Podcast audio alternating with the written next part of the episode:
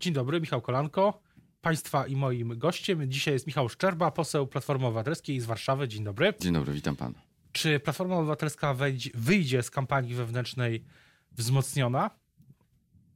No, przede wszystkim bardzo liczę, że ona zakończy się już 25 e, stycznia i wiele na to wskazuje, ale to zależy od determinacji e, członków Platformy. Przede wszystkim ja uważam, że wybór jest oczywisty, jest prosty, jest na wyciągnięcie ręki. Tym wyborem jest e, Borys Budka. W mojej opinii e, talent polityczny. E, ma, wiele, ma bardzo wiele cech Donalda Tuska i to, to również obserwuję, ale ma też taką swoistą naturalność, serdeczność, czułość, to takie cechy, o których również mówiła w swoim noblowskim wykładzie Olga Tokarczuk, które, które po prostu potrzebują których potrzebują ludzie. E, więc e, i to jest nowa jakość, to jest nowa, nowa platforma, to jest nowa energia, której potrzebujemy, żeby wygrywać. A to jest też, myślę, że Borys Budka będzie dobrym kandydatem na premiera, bo jak rozumiem, lider największej partii opozycyjnej też jest kandydatem tej partii na premiera. No, nie tylko byłby dobrym kandydatem, ale byłby świetnym kandydatem i e, on mi przypomina, jak powiedziałem, Donalda Tuska, tego Donalda Tuska, którego Pamiętam, jak wygrywał w 2007, w 2011. Był pewny siebie, był, umiał dobrze odczytywać emocje, nastroje społeczne, przekładać je również na programy i na komunikaty. Borys Budka ma również taką cechę, którą jest wiarygodność. Jest szczery w tym, co robi, jest waleczny, jest odważny. Ta również jego aktywność w obronie praworządności jest bardzo wysoko ceniona przez Polki i Polaków. A czy myśli pan, że jeśli e, wygra Borys Budka, to też będą. W jakim kierunku w ogóle pójdzie platforma wtedy? Jak pan sobie to wyobraża? Nie mówię tylko o kwestiach e, strukturalnych, czy funkcjonowania think tanku platformy, czy, czy innych spraw, ale też czy w jakim kierunku pójdzie po prostu platforma w sensie też ideowym, czy, czy tych wewnętrznych spotkaniach, debatach Borys Budka mówi, czy to będzie bardziej kierunek Mm, centrowy czy, czy jakiś inny?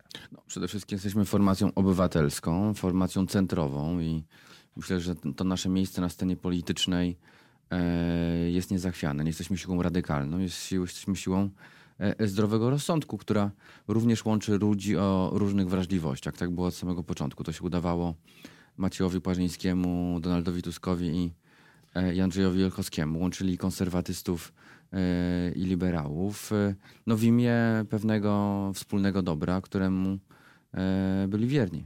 A czy myśli pan, że potrzebny jest, albo co, bo inaczej, co teraz jest potrzebne Platformie?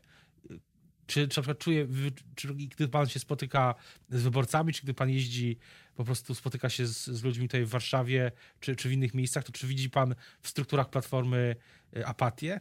Nie, widzę, że to jest partia trochę zaspana i e, potrzebna jest tak, e, tak, tak zwana pobudka, czyli e, uruchomienie, e, e, wykorzystanie tej wielkiej energii, która tkwi w, w samych członkach, których potencjał być może nie jest y, właściwie wykorzystywany, ale również otworzenie platformy na nowe środowiska, bo platforma, która chce wygrywać, a e, ja mówię to bardzo wprost, mnie nie interesuje w polityce e, bycie e, drugim. Ja chcę, żeby platforma zawsze była pierwsza i miała wpływ na rzeczywistość. Jeżeli chce być druga, jeżeli chce być wieczną opozycją, chce być taką rezerwą na przyszłość, to po prostu strata, to jest strata czasu, szkoda naszej energii, naszego, naszego zapału. E, Borys Budka chce obudzić platformę, chce uwolnić energię, e, chce zaproponować również nowy podział zadań w ramach e, władz krajowych. To nie jest tak, jak to proponują nasi wewnętrzni konkurenci, wyjęcie jednego elementu i jego podmiana. To jest całościowy projekt, który również jest projektem międzypokoleniowym. To nie jest tak, że za Budką stoją wyłącznie młodzi posłowie. W tej chwili Borysa Budkę popiera większość regionów większość liderów regionów Platformy. A czy ta kampania wewnętrzna, mówił pan o wewnętrznej konkurencji, która jest normalna e, w, w partiach e, przy takich e, właśnie kampaniach. Czy to kampania wpływa na, na kandydaturę, czy na kampanię pani marszałek, pani wicemarszałek Kidawy-Błońskiej? Jestem przekonany, że Borys Budka przy Małgorzacie Kidawej-Błońskiej będzie wartością dodaną, czyli jego obecność, jego wsparcie, jego dynamika, jego energia będzie, będzie, będzie czymś dobrym dla, dla kampanii Małgorzaty Kidawy-Błońskiej. Będzie również procentowała dla, dla nas, dla Platformy Obywatelskiej, która też przecież przygotowuje się do, do kolejnych wygranych w wyborach parlamentarnych czy samorządowych już za trzy lata. Ale też jest tak, że przez trzy miesiące z kolei, od, od, od października do stycznia, jeśli chodzi o sondaże, to niewiele się tak naprawdę zmieniło. Ani Platforma jest, sytuacja jest stabilna na wszystkich, e, można, można powiedzieć, frontach. To znaczy, po prawej stronie jest mniej więcej tak samo, jak było w wyborach, i po stronie opozycji też mniej więcej tak samo jest. E, jak pan to tłumaczy, że to wszystko jest tak e, zastygłe? Znaczy, ja, ja, też powiem szczerze, to analizowałem na własne potrzeby. Widziałem, pamiętam kampanię, dynamikę kampanii Andrzeja Dudy. Myślę, że podob, jesteśmy w podobnym momencie. Duża konwencja Andrzeja Dudy była na początku lutego. Wybory były z tego co pamiętam, 6 e, maja. E, w związku z powyższym my jesteśmy już po, po rekrutacji i po tym procesie prawyborczym, który się zakończył 14 grudnia. Małgorzata Kidawa-Błońska proponuje teraz to nowe inicjatywy polityczne, które, co jest ciekawe, zyskują również kompromis i poparcie całej Izby. Przypomnę, uchwała w sprawie mm, pisania historii na nowo przez Putina i tej dezinformacji, tej, tego oszczerstwa E, wobec którego Duda pozostał przecież przez dwa tygodnie całkowicie bierny, wybierając ferie zimowe, wybierając swój wolny czas, urlop, e, zaniedbując obowiązki głowy państwa i zwierzchnika sił zbrojnych. Ale później też, e, później też no była rada gabinetowa z udziałem premiera prezydenta. Szykuje się prezydent, z tego co rozumiem, do wystąpienia w czasie rocznicy wyzwolenia obozu, niemieckiego obozu koncentracyjnego Auschwitz-Birkenau pod koniec, pod koniec stycznia, więc też chyba trudno mówić, że prezydent jest całkowicie bierny. No, przede wszystkim e, nieobecność Andrzeja Dudy w Jerozolimie w Jadwaszem, no to jest klęska polskiej dyplomacji. Ta sprawa powinna być załatwiona na poziomie e, polsko-izraelskim. Skoro jest porozumienie Morawieckiego i Netanyahu w sprawie e, współpracy przy historii, czy przy, e, przy pamięci historycznej, przy prawdzie historycznej, e, to przecież to można było wynegocjować z organizatorami. To jest znacząca nieobecność, absencja E, która została nawet w, w, kręgach międzynarodowych, w środowisku opiniotwórczym nazwana bojkotem. E, oczywiście to będą ważne wydarzenia. My też tam będziemy. Będziemy e, podczas 75. rocznicy wyzwolenia obozu Auschwitz-Birkenau, ale jak mówię, ja od prezydenta oczekuję aktywności. On przecież w debatach z Bronisławem Komorowskim deklarował, że nie będzie siedział pod żyrandolem, że będzie aktywny, że on ma tyle energii. No, po całej ma Polsce. Energię, ale po całej Polsce. Ma energię na, na ferie, na wakacje. E, do pracy to nie jest. E, Ale tak jak mówiłem, spotkania w całej Polsce odbywa, więc trudno mówić, żeby też. E, nie mam wrażenia, żeby tak, żeby tkwił w Warszawie.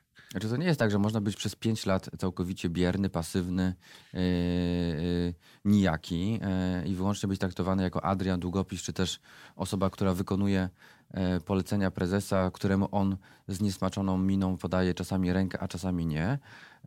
I później nagle po 4-5 latach włącza się tryb wybory i jeździ z powiatu do powiatu i pokazuje swoją aktywność, która jest aktywnością na papierze, bo możemy wyjść w tej chwili na Warszawską ulicę, zapytać ludzi, w jaki sposób Andrzej Duda spełnił swoją obietnicę, chociażby pomocy e, Frankowiczom, w jaki sposób im ulżył w spłacie tych kredytów, które zostały zaciągnięte, do których bardzo często namówił ich Morawiecki wtedy, kiedy był prezesem banku. A wracając jeszcze do samej e, sytuacji, powiedzmy, szeroko pojętej opozycji, czy po tych trzech miesiącach e, Sejmu nowej kadencji y, widzi pan zmiany, jeśli chodzi o zmianę układu sił, y, przez to, że PSL jest wzmocniony, jest le, lewica, a po drugiej, po stronie prawej jest y, Konfederacja. Widzi pan różnicę, jeśli chodzi o Sejmy poprzednie? Pan już jest chyba trzecią kadencję znaczy, ja przede wszystkim widzę, widzę różnicę, jeśli chodzi o posłów i senatorów PiS. No, oni są po pierwsze bardziej grzeczni, bardziej uprzejmi, podają rękę, mówią dzień dobry, nie są pewni swego, czyli mają z tyłu głowy, że ta władza może się prędzej czy później skończyć. Są sytuacje, już pierwsze sytuacje takie, kiedy nie ma e, tych pięciu e, posłów PiSu, którzy dają im większość na sali i będą sytuacje takie jak ostatnio. Mam nadzieję, że wtedy je wykorzystamy w pełni, e, kiedy będziemy mogli wygrywać poszczególne e, głosowania. Widzimy tę paniczną, e, ten paniczny atak wobec e, profesora Grodzkiego jako nowego lidera w Senacie. E, nawet są przytaczani e, i przywoływani nie wiem w jaki sposób, może przy jakimś takim okrągłym stoliku, e, duchy przeszłości, mm, zaświatów, którzy mieliby świadczyć przeciwko marszałkowi. No to pokazuje, że ta, że ta propaganda sama się za, zapętliła, że się kompromituje na każdym kroku. I też patrzymy na profesora Grodzkiego, jesteśmy z niego dumni, z jego postawy, z jego dojrzałości politycznej. No, mając w pamięci Karczewskiego, który po prostu oszukiwał, teraz wychodzą na, na jaw nowe fakty. Tak naprawdę to uposażenie senatorskie e, prawdopodobnie zostało przez niego wyłudzone. On nie miał prawa e, prowadzić działalności zarobkowej, będąc na uposażeniu i pobierając je w pełni. A widzi pan zmianę w Sejmie, jeśli chodzi o sposób prowadzenia obrad e, między marszałkiem e, Kuchcińskim a panią marszałek Witek? Oczywiście no, marszałek Witek jest kobietą, ma, ma jakąś taką, powiedziałbym, swoistą e, e, elegancję. Nie, nie jest taka, powiedziałbym, prostolinijna jak, jak marszałek Kuchciński, który nawet czasami nie potrafił się odnieść do, do żartu, do satyry, czy też do, do po prostu zwykłej ludzkiej e, serdeczności, reagując w sposób emocjonalny i powiedziałbym niezdroworozsądkowy.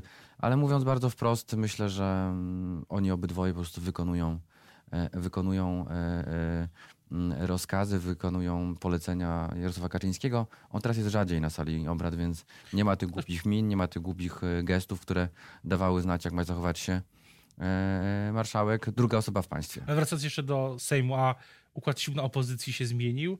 E, czy, czy wejście lewicy do Sejmu rzeczywiście dużo zmieniło? Myślę, że to ułatwia. Przede wszystkim e, mi lewicy osobiście brakowało.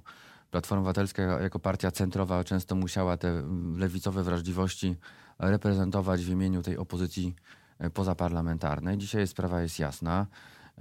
My się różnimy, żeby było jasne. E, nasze stanowisko chociażby w sprawie podwyżki akcyzy e, było całkiem inne niż chociażby partii e, Razem. My uważamy, że trzeba dać możliwość Polakom przede wszystkim zarabiania pieniędzy, wspierać ich aktywność, mm, inwestować, a udzielać pomocy wtedy, kiedy ona jest rzeczywiście realnie potrzebna. Też wydaje się, że to, co różni Platformę i Lewicę, to jest podejście do emerytur, bo e, Platforma, z, z tego co pamiętam, w środę e, zagłosowała razem z Prawem i Sprawiedliwością e, przeciwko projektowi Lewicy w sprawie tej minimalnej emerytury 1600 zł. Ja nie znam tego głosowania, bo go nie śledziłem. To było głosowanie komisyjne. Natomiast uważam przede wszystkim, że my mamy swoje projekty, jeśli chodzi o, o emerytury. Uważamy, że emerytura powinna zostać zwolniona z podatku dochodowego, e, czyli ta emerytura e, byłaby e, comiesięcznie wyższa i ten dochód rozporządzalny emeryta byłby zdecydowanie wyższy. Jesteśmy również za tym, żeby osoby, które wchodzą w wiek emerytalny, a nie przychodzą na emeryturę, chcą dalej pracować, co jest korzystne dla gospodarki, były zwolnione ze składki na ubezpieczenie społeczne. Lewica proponuje proste rozwiązanie, czyli E, czyli podwyżkę, no też jakby nie pokazując źródła e, dochodów e, tej, tej, tej, tej podwyżki, więc będziemy się różnić. Jesteśmy odpowiedzialną opozycją. Dla nas nie jest do przyjęcia, że lewica głosuje za podwyżką akcyzy o 10% na alkohol, na papierosy, a odrzucana jest poprawka, która ma skierować te pieniądze chociażby na, na, na leczenie chorób nowotworowych uważamy, że jeżeli podwyższamy podatki, to z ściśle określonym celem. No ten cel y, w tym przypadku dla PiSu był oczywisty. Miliard 950 milionów na propagandę Kurskiego.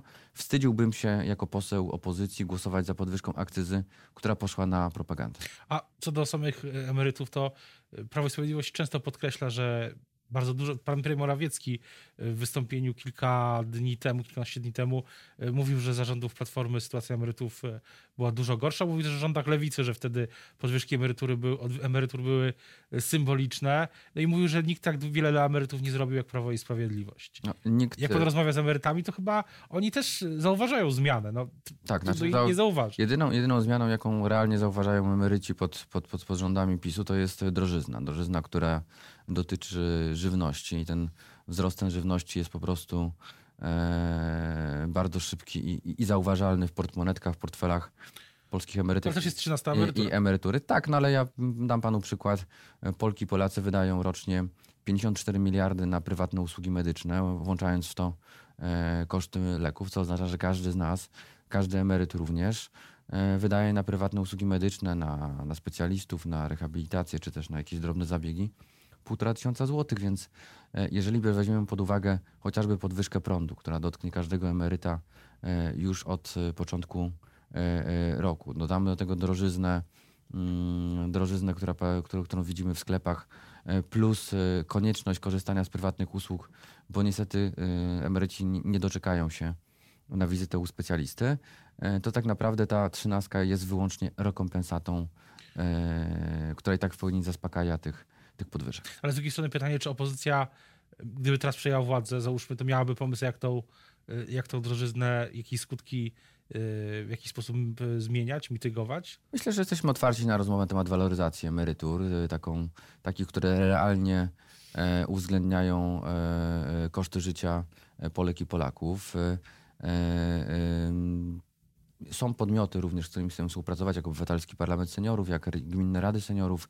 Jest przedstawicielstwo osób starszych, które nie jest akceptowalne, czy też E, nie jest partnerem dla, e, dla rządu. My, my bolejemy nad tą sprawą. Mam nadzieję, że Małgorzata Kidawa-Błońska, wtedy kiedy znajdzie się w Pałacu Prezydenckim, będzie swoistym partnerem dialogu społecznego, również dialogu ze środowiskiem emeryckim e, senioralnym. A myśli pan, że, oni, że to środowisko będzie też, że będzie zabiegać o wsparcie emerytów, środowiska seniorów w tej, w tej własnej w kampanii prezydenckiej? Tak? No, to środowisko nic nie otrzymało od Andrzeja Dudy. Przecież ani e, Agata Duda, ani Andrzej Duda e, seniorów e, w Pałacu Prezydenckim e, nie gościli. Mówię o, nie mówię o takich sprawach wizerunkowych, gdzie można sobie zrobić zdjęcie przy choince, ale mówię o realnej debacie publicznej, która jest prowadzona z przedstawicielstwem 9 milionów Polek i Polaków, którzy w mojej opinii są niezauważani przez rząd. Są zauważani wyłącznie przed wyborami i rząd uważa, że remedium na wszystkie E, ich problemy jest po prostu przekazanie jakiegoś, jakiejś, e, jakiejś kwoty pieniędzy. W sytuacji, kiedy możemy pojechać na każdą, do każdego szpitala na SOR, zobaczyć co się dzieje, do każdej przychodni, zobaczyć te kolejki. E, w tej chwili E, e, na, na lekarzy specjalistów czeka się nawet dwa lata na wizytę. Do, do kampanii wyborczej, też do sytuacji oczywiście sytuacji, z, sytuacji emerytów w Polsce będziemy o tym też jeszcze wielokrotnie mówić. Teraz już bardzo dziękuję za rozmowę. Dziękuję bardzo. Dziękuję bardzo Państwa i moim gościem. Dzisiaj był Michał Szczerba, poseł Platformy Obywatelskiej z Warszawy. Dziękuję bardzo.